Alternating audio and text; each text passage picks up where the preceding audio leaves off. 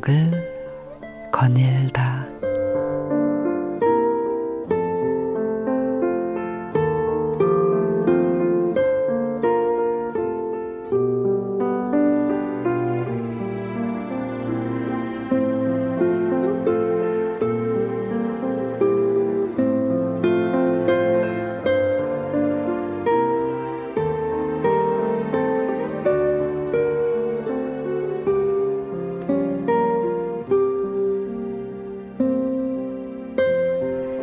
(1997년) IMF 시절 줄도산으로 많은 가장들이 실직하자 도시락을 싸우지 못하는 학생들이 하나둘 늘기 시작했습니다.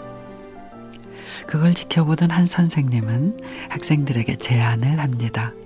우리 밥 한두 숟가락 정도 서로 나누도록 하자. 남의 일이 아니었기에 학생들은 흔쾌히 응했고 밥을 모아보니 네 다섯 명이 먹을 수 있는 양이 나왔습니다.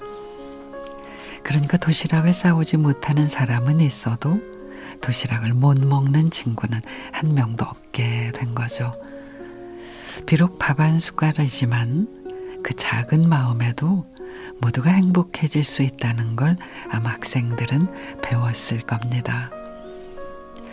요즘에 다시 IMF를 겪는 것 같다고 아니 그때보담도 지금이 더 어렵다고들 말을 합니다.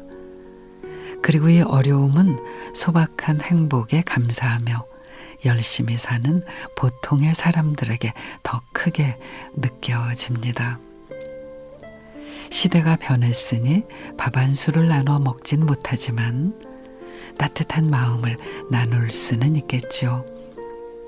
누군가가 내 손을 놓지 않고 있다는 거, 그 연대감만으로도 큰 힘이 될 테니까 말이죠. 때가 되면은 반짝이고 빛나는 모든 것들은 되돌아올 겁니다.